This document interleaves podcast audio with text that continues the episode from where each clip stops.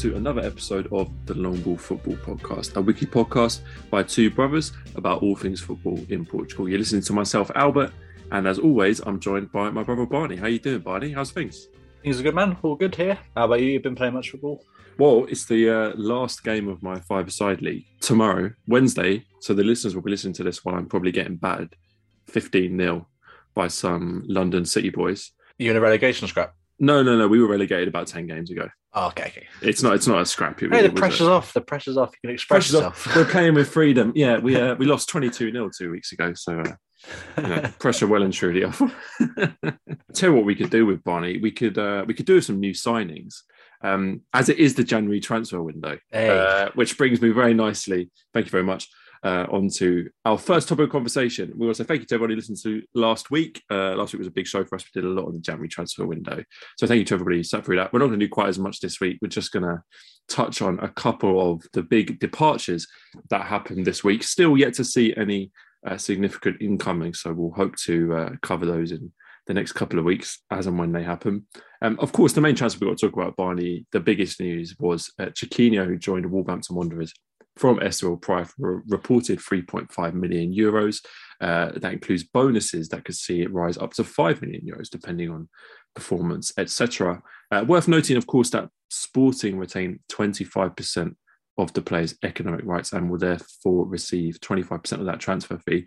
I think we're in agreement, Barney, that this is a good move for for the player, definitely. Um, on the one hand, you know, we always have that selfish side to us that uh, wants to see these players stay in Portugal for as long as possible so that we can watch them develop. But you know, equally, I agree with the likes of uh, Alex Gonsalves from Tuga Scout, who's been saying for a long time now that it's about time clubs in Europe started shopping directly from smaller clubs when it comes to players like Chiquinho, rather than waiting for them to make that move to a big free club, uh, where they'll end up spending five, ten times as much possibly uh, on the transfer fee than if they just shopped directly from the source. And it's good for Estoril, it's good for the player, and um, I've got a good feeling about this one. I think it could be good for Wolves too. so do I. I think the fact that um, the transfers happen now and he hasn't been um, loaned back to Estoril for the rest of the season sort of shows that he's he's gonna he's gonna play for Wolves. I'm really excited for him. You're exactly right there when you were saying like you know it's it's I think it's been a mystery to us as well that why why clubs don't take a gamble on, on these players and Yeah. and I, I think of a player like Chiquinho, you know, he's very very skillful young talent. Um, you know, he's um, excellent on the ball, wins a lot of fouls, um, which can be handy. I think he's got all the all the attributes that you want from a winger. So I, I think it's a, it's an excellent move, and, and I'm so so happy for him. The only other thing is that I feel like we've seen, you know, not not only in this transfer but other transfers recently from clubs outside of the big three when it's a player departing. It's just always in the in, in the article at some point, just oh, but but Porto own fifty percent of the economic rights. Oh, oh Benfica, Yes. like yeah, it's so common, isn't it? You know, these big three clubs sort of hoover up these players at youth level, uh, and then when they're not deemed good enough, are sent out to smaller clubs, but you know, keeping that all important percentage. And 25% of 3.5 million euros is a drop in the ocean for for sporting, but I still think the fee itself, 3.5 million rising up to 5 mil, uh, is obviously a really important financial boost for the club of Estoril size. And we've seen the fantastic work that they've done with their youth team. They won the Liga Revelação. Um, they've really got a great, ambitious project going there. So, uh, an injection of cash like that, which could hopefully see them continue that project for another few years, is, is great to see. And you know they lost key players in the summer. You know Miguel Crespo went to Turkey, of course, and, and they've still succeeded. So, yeah, I don't think this is going to, you know, obviously he's a great player for them, but I think that they're they're certainly capable of uh, bringing someone else through and and and keeping delivering good performances that we've seen from them. Well, another departure that we saw happen this uh, this week, Barney, was of course uh, Jesus Corona, who left Porto to go to Sevilla, and similar to the Sergio Oliveira deal that we saw last week, I feel like this is a, a deal that probably should have been done in the summer, as uh, Corona leaves Porto for a nominal fee, really, of three million euros with his con- with his contract up at the end of the season. I was thinking about this deal, Barney, about what I was going to say because it, on paper it would probably be right to have a bit of a moan about this deal, you know, to talk about how it's been badly transferred and and why is a player of of his ability been allowed to run down his contract and depreciate in value so much. But my honest feeling is that I just feel like that ship has sailed. Like there's no point even moaning about it at this point. I don't I don't think there's really any negative feeling towards the player from Porto fans. Um, I think he did his time there. You know, he contributed. It was remarkable, you know, when the deal was announced to watch all the videos that were then being shared of of his best moments at Porto, and just to remind yourself that there was a time when this guy was far and away the best player in the Portuguese league. You know, in a similar way that Luis Diaz is this season. It's easy to forget how good he was because of the form he's kind of uh, he's had over the last season and a half or so. So it's, it's it's a strange one. I think it's it's definitely right for him to move on. His time at Porto was never going to end any other way. Slight reservations about how the deal was handled, but at the end of the day, you know what can he do? Yeah, I think he's been an excellent player for Porto. Um, I think it's, it's, a great move for him as well. I think Sevilla's a, a, good fit for him. I think he'll he'll certainly play there. The only thing I've got to say on that Albert is that you know this isn't the first time that Porto have had a player leave, or, or even on the cheap from the free. Yeah. Obviously, Marega last season. Um, looking back back a bit further, Herrera when he went to Atletico Madrid, Brahimi as well. We've seen Benfica be so good in the transfer market in terms of selling players. Although I think that ship's potentially sailed. I think we're about to see Sporting take the crown of being the kings of the transfer market in Portugal with some of the players they're about to cash in on. And you know, Porto, when you see those names and you think of the the cash they could have got from perhaps they have missed an opportunity there. I, you know, Diaz is going to leave; they'll get money there, and, and and there's obviously players that have come through, but you know, it sort of highlights an issue. I think that's at Porto that they need to sort out in terms of um, get key players, getting making sure they earn money from them. Because you know, there's not a, a, squad full of people who are going to make the money. There's old players there. There's players they've signed within the league who also of, of an age where they're perhaps not going to move on. You know, is a prime example, um, an excellent player, but he's not he's not going to be moving for millions. So yeah, that, that's the only thing I'd say on this. But yeah, a, a great player in this league. Um, I love watching him last season, and um, yeah, good luck to him. Yeah, I think it sounds like Porto in the midst of sort of changing their transfer strategy at the moment. They've got a lot of players that they're pushing through from the youth academy now. I'm sure will become valuable assets uh, in the not too distant future. Well, one other thing that we spoke about a lot last week, Barney, was of course the Taça de Portugal, which took place during the week. That conversation we had on the last week's show was all about Leça versus Sporting. We were wondering whether there was going to be a massive upset on the cards but the Campeonato de Portugal team were brushed aside 4 0 by Sporting, despite a valiant effort uh, and a fantastic achievement, of course, to make it as far as they did. There was an upset of sorts in the quarterfinals, though, definitely not to be overlooked, as Segunda Liga side Mafra beat Porto Portimonense 4 2 to reach the semi final for the first time in their history. It was also the first time they'd ever made the quarterfinals. So this whole campaign has been um, fantastic for them and really worthy of a lot of praise. Yeah, we've got to be rooting for them to get to the final now. They've got Tondela next, and it's uh, Porto uh, Sporting in the other half to the draw. So, yeah, uh, Mafra in the final against one of them two will be a lovely stuff. Yeah, as you say, the next round we'll see Sporting take on Porto in one semi final and Mafra play Tondela in the other. Tondela, an interesting one, Barney, because they've now got a chance to play in a cup final, which I think is particularly impressive, seeing as they've not exactly had a remarkable season in the Premier League. We're going to talk about one of their games uh, coming up. And for a team like Tondela to have a chance to play in the final, it's come a bit out of nowhere, but they will be absolutely delighted with that. Yeah, I'm looking forward to seeing that semi final. I think that could be a, it looks like it could be a tough tie, but they'll have the confidence, won't they, to hopefully get themselves into that final. So, yeah, a great achievement for them as well. Definitely one to look out for. Those two legs will take place with the first leg uh, at the beginning of March and the second leg in April. Well, look, let's get on and talk about some of the Premier League action from this week, Barney. As always, some fantastic results, a little bit of drama here and there, uh, some great score lines. Uh, and I think we have to start with uh, one of the best performances of the week, I thought personally, which was Porto beating BSAD 4 1. It was the second time in two league games that Porto had to come from behind against a team lower down in the table than themselves. Last week, of course, they came from 2 0 down to beat Estoril 3 2.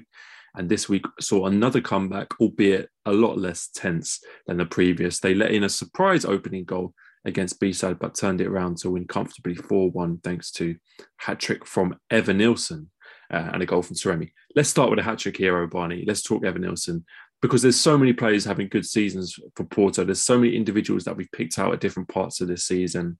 Uh, Evanilson is now just another one to add to that long list. The progress that he's made since last season, where he spent a lot of time with the B team, you know, and he really looks like fourth choice striker, despite coming in for a big price tag, he found himself behind Taremi, Marega, and Toni Martinez. Now he's absolutely overtaken Martinez in the pecking order, uh, and his form is almost demanding a starting spot from Conceição uh, at the moment. Oh, obviously, we've got to give a lot of credit to the player for working his way back into this team. He had, when he arrived at Porto, he was came with a, a big price tag uh, for for this league, and uh, had a just a very quiet first season, didn't he? Really, and the way last season finished with um, Toni Martinez looking like the the informed striker, I was thinking it'd be very hard for him to get in this team, but he has, and um, whether that's Conceição seeing his potential and, and, going with that. Obviously, he's a lot younger than Toni Martinez at 22 years old, or you know the player himself. I think it's, it's continued into this season as well. He, he, didn't hit the ground running. He's really worked on his game. I think you know that partnership Taremi's been building quite nicely. The thing that stood out for me in this game was his his finishing. You know, I think it was two lovely finishes with his his weak left foot, and it was um yeah, it's really really high quality finishes as well. It was an outstanding hat trick, I thought, and he looked hungry for goals all game. Uh, and as you say, he was playing full of confidence, which is something we haven't seen since he came to Porto. He's really starting to grow on me, Barney. I really like him a lot. As you say, two really good finishes, a good header. Uh, I'm a sucker for a striker that's both physical and technical. Mm. So, you know, I'm really getting those vibes of Evanilson, and he's really starting to grow on me. And I think the other factor as well, but is obviously Conceição does like to play with two strikers. I think a couple of weeks ago when they went with just Taremi and Fabio Vieira it, it, behind him, I thought that was like a really exciting combination and, and something that Conceição might have explored a bit more. He mm-hmm. hasn't. He's, he's trusted Evanilson. Um, and I, I, think he's right to do so. I think, and so the fact that um, you know Fabio Vieira and him were in this in the starting eleven and, and linking up so well, it was a uh, yeah, it was it was it was a really really good performance. I mean, we can't talk about that hat trick of goals without talking about the accompanying hat trick of assists that, that came from Fabio Vieira. Um, he was the player that we were so complimentary of when uh, he he came in against Benfica and did so well. Um, I think Evanilson took the man of the match award for, because of his goals, but for me, I think Fabio Vieira had a real shout of being the best football player on the pitch during this game, uh, as he did against Benfica. To be honest, the quality that he showed throughout, outstanding. You know, his passing ability is frightening. Um, if you thought Vitinha was good, you know, you made a joke about how every week we were just going to uh, list Vitinha's passing stats. Um, how good is it to have another creative asset in the team uh, like Fabio Vieira? He's only started four league games this season, Barney, but get this: in those games, he's provided six assists and one goals, and stats like that just suggest, you know, he's in line for a lot more than four starts in this second half of the season to come. I was chuckling earlier because I, I actually wrote I wrote down the phrase the possibility of Fabio Vieira and Vitinha is really frightening, just like you said there. um, because it, it is because you know I feel like I always reference Kevin De Bruyne, but I feel quite regularly on um, on Sky Sports or when they're analysing post match or whatever a, a, Man City game, and Kevin De Bruyne might have played a pass, it didn't lead to a goal, whatever, but they'll just the pundits will just drool over that and they'll just mm. replay mm. it over and over again. There were several passes in this game from both of those players, Fabio Vieira and Vitinha, which were just as good. You know, the, mm. the inch perfect, eye of a needle stuff. It was um I just think that this is a scary combination of. We're so scared of Porto aren't we? Uh, but it's like such a scary combination of players. You know, add Diaz into the mix of this. I mean, I don't know how much we can say is down to the red card ever because obviously that's when things kicked off uh, when B-Sad went went down a man. it's interesting you say that, Barney, because obviously I think the red card did change things. And if you want to touch on B-Sad for a second, I think there were some positive elements to their game when they had 11 players on the pitch. Obviously, going and goal up was great. It was a good goal from a corner, you know, very hmm. important mm. for smaller teams when they play big teams to make set pieces count. And they did with their goal. So full credit to that. Uh, and in the 10 minutes or so after that, I thought they played quite well. You know, they did try to push Porto. Um, they wanted to create their own opportunities. Um, it was a really poor red card. Let's be honest; those two yellow yeah. cards from Sithole were just ridiculous. He's let his team down there. Um, but yeah, there was a, there was a few positives, and I did want to pick out one player uh, who I thought did well, which was Afonso Sousa, the 21 year old attacking midfielder, former Porto Youth Academy product. Uh, he was B-Sad's best player on the pitch. He was one of the few creative outlets. He wasn't afraid to get stuck in as well and try and hustle the kind of Porto defence in midfield. Um, I liked his performance in the first half. He's an interesting one as well because he's got a Porto connection as well. I don't know if you know this, Barney. Obviously, he played for their B team, but also his uh, his father Ricardo played a handful of games for Porto, and his grandfather Antonio played over 200 games for Porto in the 1780s. So maybe he was just turning it on, trying to impress the uh, Porto fans watching. But no, I thought if you're going to pick out one or two positives from B-Sad, I thought he was one of them. Yeah, I think, um, like you said, they did look quite good in the, the first 10 minutes. And um, I like adding fuel to these sort of uh, fires that you see sort of doing rounds on Twitter. But it's interesting. It's the sixth time this season Porto have faced an opponent who's got red card. But you're just you're just trying to get us cancelled, Barney. You're trying to get us cancelled. I'm saying nothing. but look, no, there's all seriousness. I think the performance was still fantastic, wasn't it? It was it was they were playing some devastating football, you know, and they have done that. They've done this all season as well. I think regard I think, you know, even if Bees had kept with eleven men, I think Porto would have found a way like they did against Estoril last week. Because yeah, I, I, think apart from there was a season back in the twenties, uh, this is Porto's best record as a team and at the midway point of the season. You know, sixteen wins, two draws. This being the seventeenth win now. This is it's great statistics and great numbers. They're having a fantastic season. I'm sure the Porto fans won't mind, but I do want to I do want to talk about another Porto Youth Academy product. I hope people listening won't be too uh, too annoyed about us banging on about Porto's youth players because we did, you know, we mentioned that core group of four a few weeks ago, which was Diogo Costa, João Mario Patino, Fabriero. But I think I did a disservice to Chico Conceição by not making that a five because I think at this point, you know, we can really move on from calling him a promising young player. And I think now he's he's really made himself uh, an important fixture in this first team, albeit at the moment his role is more as an impact sub, but that's by no means an unimportant role.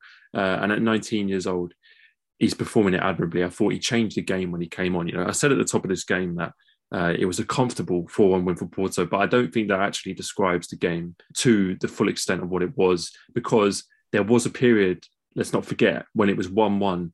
And even with a man advantage, that Porto were struggling to score and take their chances about 20 minutes in the first half where they just couldn't take their chances. And then Chico Conceição came on in the 57th minute and immediately gets the assist in the 59th minute for the goal that breaks the deadlock. It was a great run, great assist for Evanilson. One of those goals where the work that went into the run uh, and into the assist was worth almost as much as the finish itself. And I think you know that all came from from Chico. You sense from that point on that the shackles were off, the floodgates opened. Two minutes later, it's three one. The game's dead and buried. Uh, and no one remembers that awkward 15, 20 minutes before where Porto struggled to score. And I think Chico Conceição's impact was was a massive part of that. Yeah, he's made two uh, big impacts now. I just wonder. I, I would have thought we would have seen a bit more of him this season than we have, but you know, regardless, I, I think he might get a start at some point soon when they need to rotate a bit more. Um, maybe it'll be a right back. Who knows? Yeah. well, Barney, look, you you mentioned right back, and I, I do. I mean, this is my last point on Porto, and it's a slightly negative one because I do really, really want to talk about Bruno Costa because I love Bruno Costa. He was so good at Passos last season. We made no uh, apologies for how much we enjoyed Passos' season last year, and he was such a key part of that. Uh, in the summer, we knew he was going to be an available player and we were speculating about what kind of team he could reinforce, where he could make an impact. And he obviously elected to stay at Porto. Now he struggled for minutes all season. He's played in any position asked of him, and he started this game at right back. You know, Bruno Costa is an attacking midfielder. He's a creative midfielder. He's filled in at defensive midfield at times, and even that was out of position. So to fill in that right back really was a stretch of what of what he should be doing. He was subbed off at 38 minutes, you know, being subbed off in the first half is not easy. That's the second time this season that Bruno Costa's been subbed off in the first half. Obviously, this is a guy who loves the club. He did a really uh, touching Twitter post when he capped him for a cup game, I think it was. He said, you know, how much of an honour it was to wear the captain's armband for the club that the club of his heart, I think is how he described it. Uh, and so I just felt for the guy. You know, Vitor Bruno obviously Sergio Conceição wasn't on touchlines. Vitor Bruno was doing the, the interviews. He came out afterwards and said, um, you know, look, when someone leaves in the first half, it's always it's always difficult for the coach. It already happened to him in the Alvalade being a starter and leaving in the first half. He deserves a word from us. He's been an exemplary professional, uh, and it was tough to have to replace him in the first half. I just I love Bruno Costa. I, I, I, understand why he stayed at Porto if he loves the club so much, but you know uh, he's given everything for this club, and he's he's it's not quite paying off at the moment.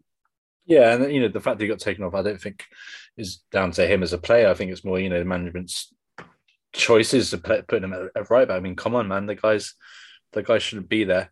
And like um like you just said there, but he's he's, he's a professional, so he'll, he'll, do his job. I mean, Albert, the emergence of players this season is it is going to be hard for him to get into that starting level in in his preferred position. So I don't know if you know a low move might be good for him, but I sort of feel like you know their squad's getting thinner and thinner, and he could easily be kept there just to to do a fill in the gap here and there. You know.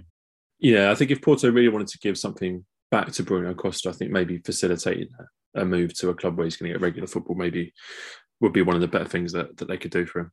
Well, let's move on then, Barney. Let's talk about another game from one of the big three. Benfica won, Moreirense won. We've obviously spoken a lot about Benfica's struggles of late. They're humbling the two defeats in a row against Porto. They're changing manager. Uh, all happened very recently, and it was another difficult result for Benfica, and I'm sure a very tough game to watch for their fans. They only managed a 1 1 draw against Moreirense, who've been languishing near the bottom of the table all season. There's all sorts to get our teeth stuck into with this game, Barney. I do want to talk about the hot topic of conversation on Twitter afterwards, the buzzword that is so often thrown around after a big team struggles against a small team anti Jogo. Uh, and are Moreirense guilty of it? Of course, they went 1 0 ahead. And even when Benfica got a goal back, they would have uh, sense that there was a very valuable point up for grabs here. So, did they earn the point with hard work, determination, or did they steal that point using unsportsmanlike behaviour? oh, Albert, I, I, I know we've talked about this, but I hate the word anti-jogo. I think I, I just think it does a real disservice to the, a team who, you know, worked so hard to get a result at, at a ridiculously tough place to, to, to, do so. I mean, there's a quote actually I wanted to read out from um, a good Twitter account. Um, it's actually called uh, Vicente info. But after the game, okay. they put they put this tweet out and it said this. I wonder what they do to make this more balanced. Maybe it's paid more to make the small teams better. Maybe there were less anti-matches and buses. But the same ones who criticise the anti-game are the same ones who effusively celebrate the 7-1 and the 10-0. Mm. And I think that's a really good point because, you know, it's all very well like Benfica beat Marito 7-1 they would have absolutely loved that when Marito came to try and play a style of football that wasn't, you know, they were never going to beat a team of Benfica's quality with. Moreirense turn up, they, you know, do whatever they need to do, and they get a, they get a point, which is absolutely huge for them. And it's, I don't think any fan, any Moreirense fan would have been sitting watching this Benfica game saying, "Oh God, I wish they would stop, you know, fucking about and try and play some tiki taka or something like that." You know, no one's thinking that. This, this is just what this is the reality, and I think this is a you know, obviously this is a slightly warped lead at the moment. You've got the big three who are just absolutely miles head and shoulders above the rest of the teams, and mm-hmm. yeah, it might be frustrating. You know, you're obviously going to if you drop points, it's going to it's essentially you you could be out of the race for the league. That's how much pressure's on these fans, you know, you know, and and these teams, and so. I do understand when people get so upset afterwards, but also I think you need to take a step back and you know, you know, just realize teams are going to do that, and that, that's what they need to do. I think you make a really great point about disparity in class. And as you say, we've seen teams lose big to these clubs by being naive. And, you know, I think the way Moreirense played was, to be fair to them, the very opposite of naivety. I do want to address that video going around of the Moreirense player, Ibrahima, winking at his manager after spending a bit of time on the floor injured. Um, one of the best responses to that video I saw was someone resharing that clip from earlier in the season when Benfica played Trofense in the Cup back in October. Trofense currently 12th in the Segunda Liga, and Valentino Lazaro was walking off the pitch to receive treatment, and Luizão pushes him back onto the pitch to sit down and waste time by pretending to be injured. And my point, as you texted me, Barney, very rightly, was that if you think your team has never time wasted, you are deluded. You know, all teams do this. All teams go through it in different contexts. And let's make one thing very clear Benfica did not drop points in this game because Moreirense time wasted. They dropped points in this game because they did not score enough goals. I will refer back to the stats from goal points to illustrate my point here. Benfica had 16 shots, five on target, and 41 actions in the opposition box. From that, they only got one goal. This game, let's make no mistake, was theirs to win, and they didn't take the chance. It's as simple as that. Yeah, completely. And um, just to quickly clear things up, sorry, before we do, uh, just want to say, I don't think it's just Benfica fans who complain about anti-Jogo. You know, we've seen, uh, of course, all teams in the big three, of course. But yeah, they were they were poor in front of goal. They did they didn't yeah. create chances. And there's a there's a few things I want to look at Albert because I mentioned it last week, like about is the season a write off for Benfica now? You know, in terms of what what do they do, what they want to try and do. And they were four points off Sporting before this game, and in most other leagues, halfway through the season, four points is nothing. But you know, seeing what we've seen last season, seeing how this season has come out, I do feel like, you know, what do Verissimo and Rui focus on? Is it just trying to get a new identity and refresh his team? Because Morato and Paulo Bernardo came into this uh, starting 11, which was great to see. Interestingly, though, apart from Gilberto, who was dog shit in this game, and Seferovic, they were Benfica's lowest ranked players on WhoScored. You know, Paulo Bernardo dispossessed five times, four unsuccessful touches. Morato, no tackles, no interceptions, no clearances. Though he didn't have too much to be fair, but their contribution perhaps wasn't there. But of course, that's going to take time. So another interesting thing about this Albert, those last two games, key players aren't delivering. Rafa only two key passes in his last two games. Darwin only two shots on target in his in his last two games. What do they need to do? They, they really need to work out what their plan is in the league and, and what the direction they're going to take in. Do they revert to just going back and letting Rafa and Darwin play? You know, because they were under Jorge Jesus, they were fantastic. To be fair to them, um, or do they focus on getting these young players and blooding them and, and, and let, giving them time to develop? It's, it's uh, I don't know the answer. well, look, there are obviously tough choices to be made at Benfica because Benfica are in a mess. Everyone knows that. You know, they're, they're in a mess at the moment. I think they do, of course, need to get back to promoting the youth players and giving the youth a chance. Um, I think Verissimo's only been in there a couple of weeks now, so I still, I do think it's still too early to kind of judge uh, how he's doing. I do think the right tactic is promoting the youth players. I do think the right tactic is trying to get back uh, their identity. But those are all kind of bigger picture things. I think the small things they need to be focusing on uh, in the league this season, I think fortunately for them, they don't really have a big challenger for third spot. So they can focus on just consolidating that and banking that Champions League money for next season. I think what they need to focus on is trying to give the fans something to shout about by getting some young players on the pitch that the fans can identify with and root for and trying to win a game against one of the other big three. That's what they need to do, just to give the fans some belief, to revert from the kind of stagnation that they've been in against the big three. Look, league position this year, unfortunately, unfortunately, uh, I, I, do believe that this season is a write off in terms of the title. Just consolidate being in the top three, getting that Champions League place, try and get a couple of better results against the big three, try and promote some youth players. And I feel like a broken record because I'm sure we said exactly the same thing at this point last season. But next year needs to be the one where they really kick on. And I do think that they will be in a better place to do that purely because they will at that point have a different manager from the one they had this season, who I don't think was the right one to turn around their fortunes. Can I just go back to Albert to this 4-4-2 that Verissa has gone with? And I don't know if this 4-4-2 formation, you know, I also don't think they've necessarily got the squad to do this. You know, you look at the fullback position. Gil Dias is the backup left back, but you know, he's a left winger. Diogo Gonçalves and Lazaro are both natural wing backs rather than right backs, if you see what I mean. And then it goes further forward, the wide midfielders. Everton suits a, a, left wing, in my opinion, rather than a left mid position. And my big concern, Albert, is Rafa. I, I think individually he's been so, so important to Benfica's success this season because let's not forget they have had success. You know, they have got through the Champions League group stages, they have had some huge wins. And I do think that he's now being played in a position that is, is just not bringing out the best. And I, I, I think that does need to be addressed for me. No, I would agree with that. And I think if Benfica were going to kick on from uh, what they achieved under Jorge Jesus, the bare minimum that they needed was they their key players to continue to perform. And I think if Rafa and, and Darwin are moving backwards, then uh, that's probably probably not the best sign. Can we talk about about Morans as well? Bit, bit or a happy chat because I was thinking about what's changed for them because they they've had a, a, really nice bit of success in recent weeks, and this is obviously a, a huge result for them.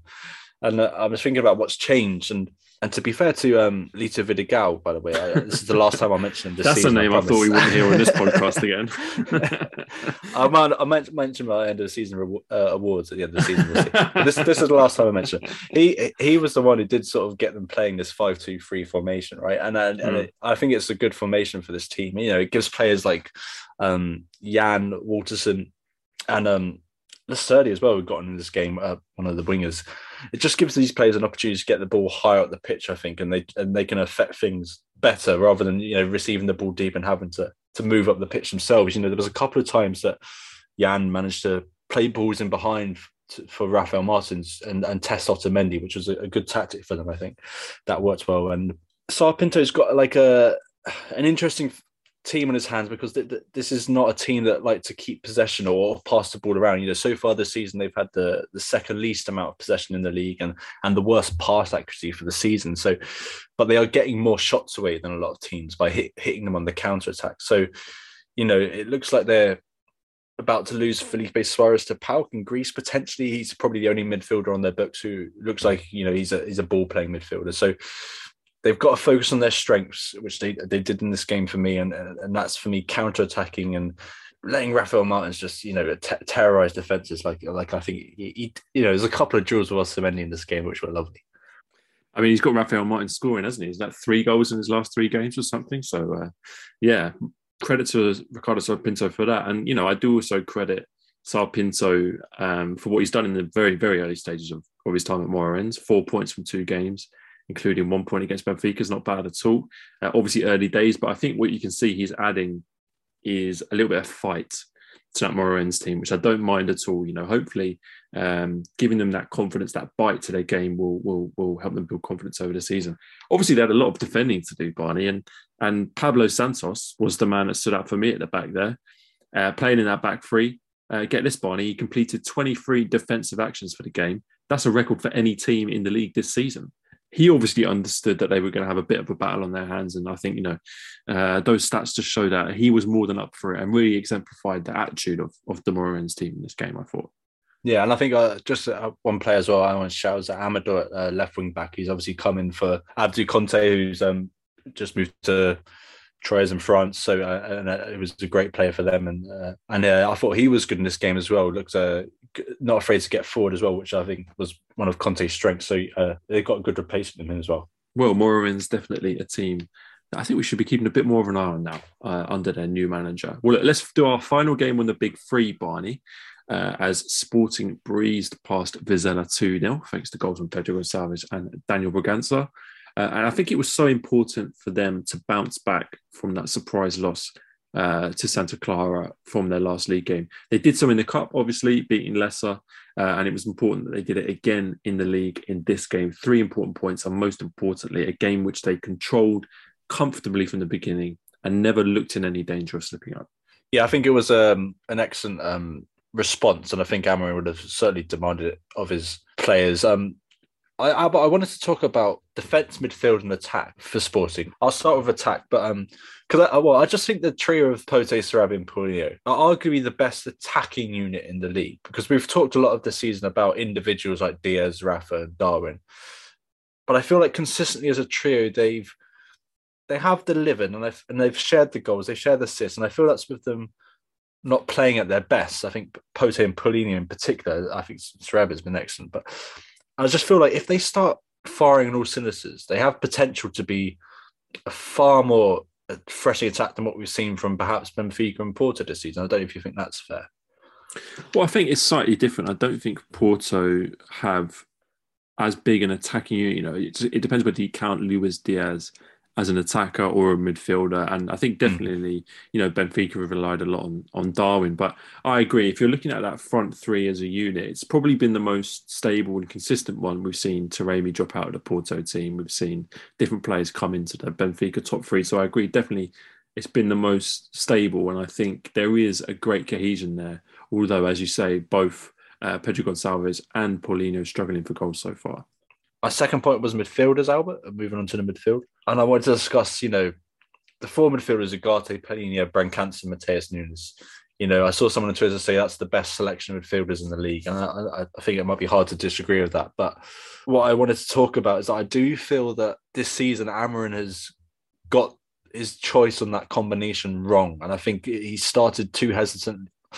Matheus Nunes had a great start to the season, right? And I think, but but I felt like Bragança and Ugarte should have been given more opportunities because Bragança came in this game and you know just showed us what what he can offer.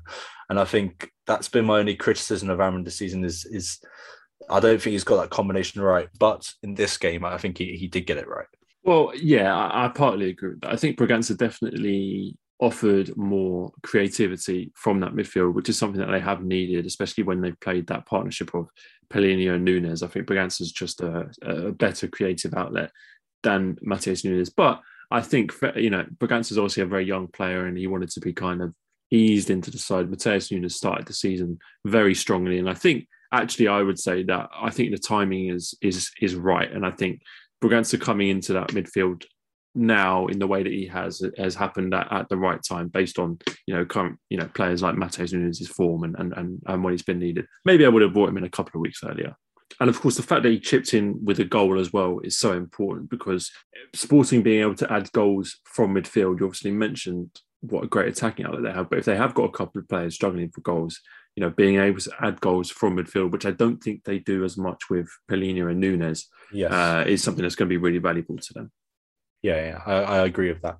Um, my final point about the defense, I was that I think Nuno Santos is. Um, I think he should keep his place as a left wing back, even when Vinagre comes back. I mean, first of all, the professionalism from the guy. I think the the way he's crafted his his talents to sort of offer what he has in that from that left wing back position has been phenomenal. I think he's been because he does contribute defensively. I think that's the thing is he's he's not just a, a left winger stuck in a, a left wing back and just just there for the attacking option. He he does contribute defensively, and I think if that's the way he gets himself a starting spot in this team as well, you know that that's not to be frowned upon. That's just you know that's just a guy who's just working really really hard yeah, full credit to him for adapting in the way that he has. I always have so much respect for a player that, that reinvents themselves for the benefit of the team because it's quite a selfless thing to do as well to move from an attacking position where you're going to be contributing more with eye catching goals and assists. You know, to move yourself back a bit is, is quite a selfless thing to do, and he's embraced it uh, wholeheartedly, and, and the team is benefiting from it, and he's benefiting from it. I also wanted to talk about defender Barney. I also wanted to talk about a wing back, but it wasn't Nuno Santos, and it wasn't even Ricardo Esgaio. I wanted to talk about Gonçalo Esteves because he came on as a sub uh, in the game, and he impressed me so much. He's impressed me every single time I've watched him play. He's made a few sub appearances, a few club appearances, and I always forget that he's 17 years old. You know, I know he's young, but he's not 20, he's not 21, he's 17. So you know, I think he's a player with a real bright future he was such a phenomenal attacking option when he played at right wing back. And for a player so young to be so confident uh, and to play so positively for a team, you know, at the top of the Premier League table is is really fantastic to see. I think he's a really viable long term option for that right wing back spot when we see Porro and this guy move on. You know, very very promising player. Well, I think there's there'd be a few sporting fans who would um, rather see him start ahead of guy at the moment. Yeah. I think you know guy hasn't been he hasn't played particularly well in, in, recent weeks.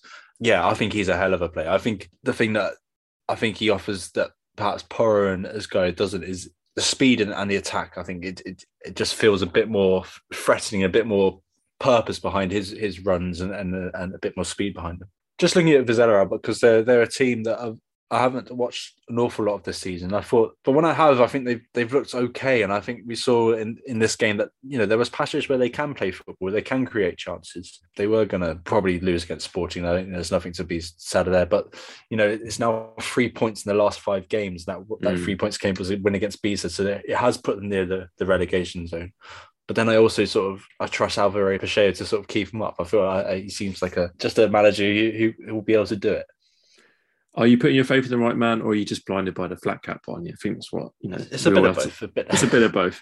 But no, you're you're quite right to point out. I think we had kind of hopes for them when they got promoted that they would achieve something because you know they came up with this reputation of uh, the, the small provincial team that had worked their way up through the leagues by playing good football, and we really wanted them to translate that into success in the Premier League.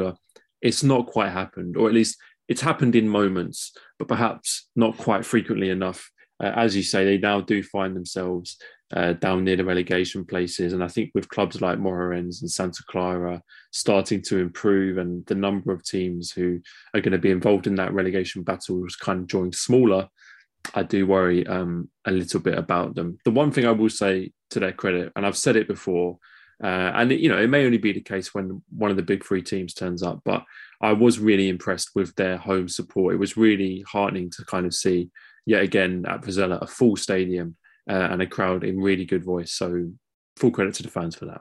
Yeah, that looks like a, a really great stadium. I'd love to go to as well. I, I, like how close the fans are to the pitch. And the only other thing, just to wrap up finally, is that I do think, um, you know, they've been ravaged by uh, a lot of injuries and COVID mm. cases recently as well. So that's mm. probably partly why they've they've they've struggled in recent weeks.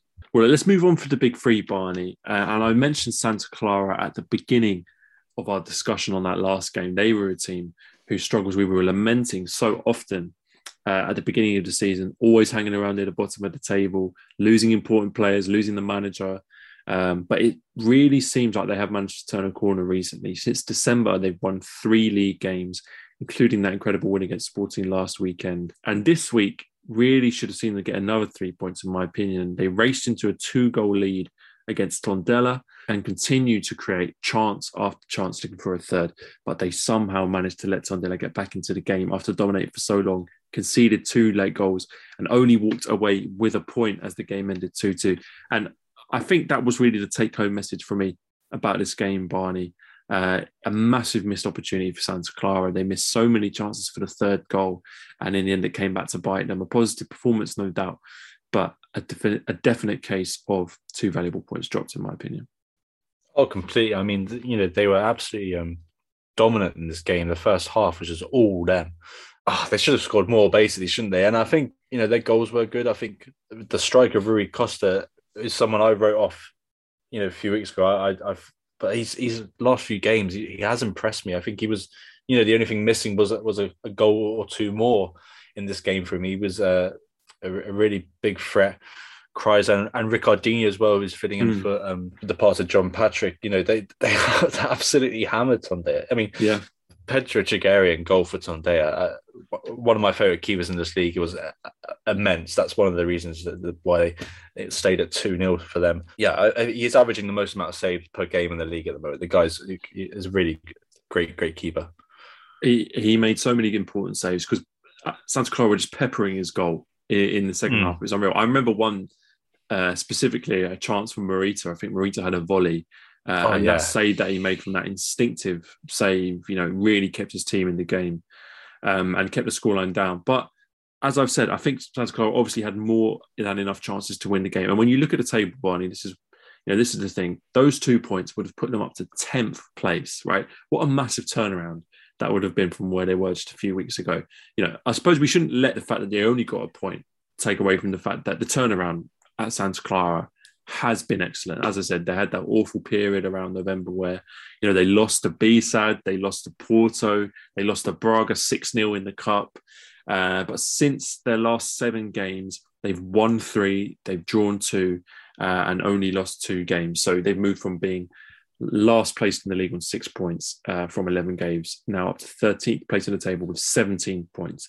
So, you know, as I mentioned, only two points off being in the top 10. And full credit to them because the turnaround's been absolutely fantastic. Yeah, and it's a turnaround with a, a squad who've been through, to say cliche, hell and back. You know, they, like they, mm. they've been at their lowest point. They've had no confidence, and and and the same players have, have managed to turn it around. And the other thing as well, Albert, you know, all that though there has been a departure, and there, there may be more. We know Santa Clara are, are always happy to be active in transfer markets. You know, um, they've signed another striker, um, a young Japanese player called Tagawa. Um, who I'm sort of trusting will will be a decent signing. We're seeing the success that Marisa had coming in at the same point this time last season. So yeah, I think there are really exciting things happening, and and, and full credit to those players. I mean, just so quickly to sort of go back to the Tondela um, equaliser by for Boselli's second goal. I just felt Albert, you know, it was just a shit looping cross, wasn't it? I just, know, I know, yeah. And how none of the Santa Clara defenders dealt with that. I mean, I was just like, come on, but you know, fair play to Boselli. Uh, you know, t- two goals in was it uh, in 15 minutes to, to get Tondela a, a, a, really big point is is great stuff.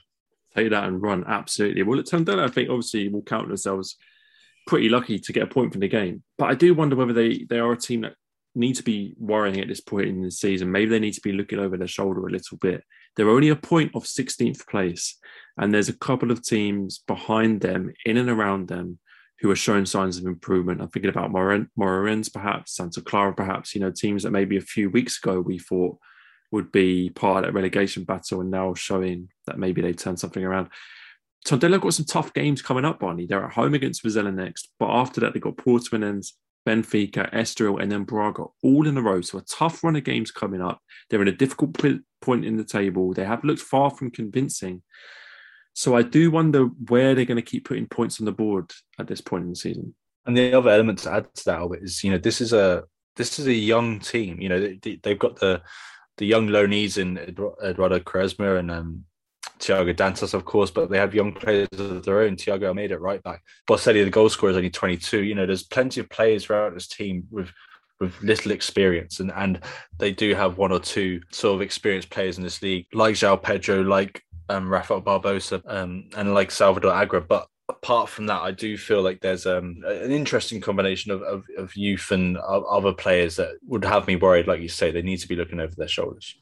Well, let's do our last game of the week then, Barney. I know a lot of people wanted us to talk about Maritimo. We wanted to talk about their impressive 2 1 win over Portimonense last week, but we ran out of time. But we've got another opportunity this week to heap praise on them as they got a very impressive 1 0 win over Braga. We recommended this game as one of our game of the week recommendations. And I'm going to be honest with people, it was far from a classic. The game itself was not that good, but the result I thought was quite remarkable as Claudio Winck fired an 88th minute winner after Braga had been in more or less control of the whole game.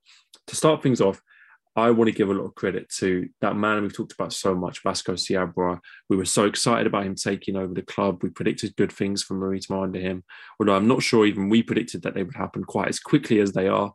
Since his arrival, Maritimo have five wins, one draw, and one loss in seven games. Fantastic figures that have completely turned around their season. Of course, the elephant in the room uh, was that 7 1 loss that they received in the Estadio de Luz. We were very critical of Vasco Seabra's choices in that game. I think he set up the team in a very naive way, thinking that they could still try and play their football against Benfica, uh, and they got battered. And what I loved about this game is that I saw it as a direct response to that result.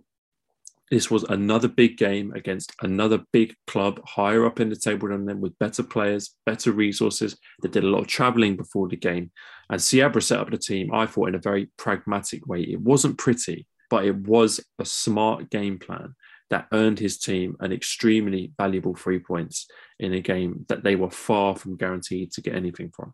Yeah, and I think what he's not just in this game, but what what Seabra's done with their defense um, since she's come in is has been really fantastic. I mean, if we were to ignore the the seven one from from Benfica, they've since he's been in charge, they've conceded three goals in their last six games, or, or half a goal a game. In their last six games before he was in charge, they conceded nine goals in six games. So that was three times as many. So you know that's a that's a remarkable um, improvement in such a short amount of time. And you know the the, the thing with their defense, Albert, is that they do have some quality players, and he's really got them playing extremely well. I mean, you look at the fullbacks, Claudio Winck in particular. This guy's got three goals and one assist from the right back position this season.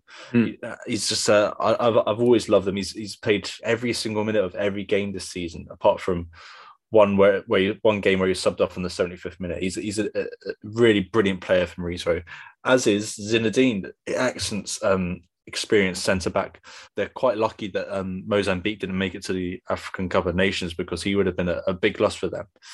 And then Mateus Costa, he's he's fast becoming my favourite defender in this league. You know, they signed him wow. from Vizela in the summer. I just the reason I love Mo is his pace is immense. It's, it's and it you know it's so important for helping to to recover. There was one or two times where Braga played the, the ball over the top and he was able to to get back and recover. So Seabra's really looked at his team. He's worked out, as you mentioned, a better way of organising his, his, his defence in this game, and and and came away with a, a great one 0 win. And I think the result showed Seabra's adaptability as well, because we've seen them play great football. Right, we saw them play mm. well against uh, Portimonense. We saw them play good football against Vizela.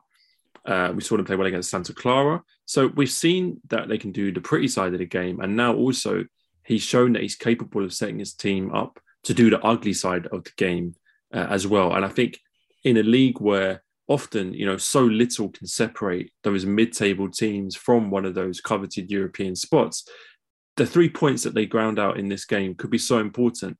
I'm interested in your opinion, Barney, about how far you think Maritimo can go this season because how high realistically do you think they should be aiming? There are two points off sixth place, sixth place being the second uh, Europa Conference League spot. Uh, but there's some very good teams in their way. You know, Vitoria, Portimonense, Estoril, Gil Vicente, all above them in the table. My personal feeling is that if they continue to do well, they could definitely unseat one or two of those clubs. But that move up three places, now that would be a very tough ask because you'd be relying on uh, a few teams to really drop off in form. But I think the thing they've got, Albert, is they've got the momentum, right? And you know, we mm. saw Estoril have a great start. Their their forms faltered. The other teams, Portimonense, Vitoria, they've both also had a very inconsistent runs of form. You know, they've they've they've played well. They've also played quite bad. I think with this um, Seabra's Maritimo, what we've seen is players really, really growing in confidence and maintaining, apart from the Benfica seven one, like uh, uh, maintaining a real high level. I mean, Guitane in midfield, you know, before Seabra came in, he was basically used as a sub. You know, barely getting yeah. on. He's now like you know three goals in his last five games. He's sort of running the show. You know, they, have replaced the midfield of players like Pelagio, who are, I'm a fan of, or, and Ivan Rossi as well. They've replaced these defensive minded midfielders and brought in players like Guitane, like Beltrame, and they're just playing with so much um, confidence, and it, it's really, it's just working so well for them. I think the other thing we should mention is the return of Joel Go how important mm. that's going to be as well. You know, you know, four goals in 10 games now. He's basically scoring every 155 minutes. He's going to be huge for them. And, and you know, it's just going to help with this, uh, with this team p- progressing. A lot of players looking absolutely fantastic compared to uh, how they were at the beginning of the season when there was a big cloud hanging over Maritimo, uh, it seems. Well, I want to talk about Braga Barney now because we talked about Sporting and Benfica dropping points in the title race. But what about Braga dropping points and a potential push for third place? Because Benfica dropped points again this weekend, and a win could have put Braga six points behind them, not far off at all. But as we've seen so much this season, Braga can be a bit Jekyll and Hyde. You know, you never know what club is going to turn up. There's a brilliant attacking team in there, but there's also a frustrated and disjointed team. They've got a five point cushion on fourth place, uh, which I think is very important. But again, as we saw last season, they've been far too inconsistent to really mount a realistic third place push, even when Benfica have shown a tendency to slip up. I think what we've seen from Braga this season is, you know, Carlos Carvalhal blood a lot of young players, bring bring a lot of young players through, and that's through a mixture of some of them obviously having the quality to deserve a spot in a team, but also, you know, he's had a lot of injuries.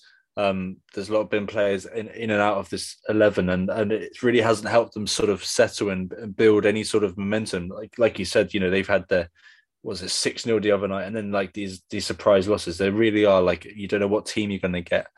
The only thing they've got I think we saw the return of uh, Galano in this game, which is great. I think Andre Castro, um, the experienced midfielder, he's he, came off the bench as well. So that you know they they need a bit of stability. I feel and and and I feel we, we we really keep asking the same questions of Braga, don't we? Albert? But I think that that is one of the the great questions of this league. Is it like what's a good result for Braga? What's a good season for Braga? The one thing that we can definitively say is that you know Vitinhas has been a revelation in recent recent weeks, but I do think that the combination of players in attack, they need to get that right and, and settle on it because that's been a thing that keeps being tweaked. And I think with Ricardo Horta, with Iuri Medeiros, with Vitinha, you know, that that's the combination for me that they need to, to go to go forward with and uh, and, and hopefully get some uh, more success and results.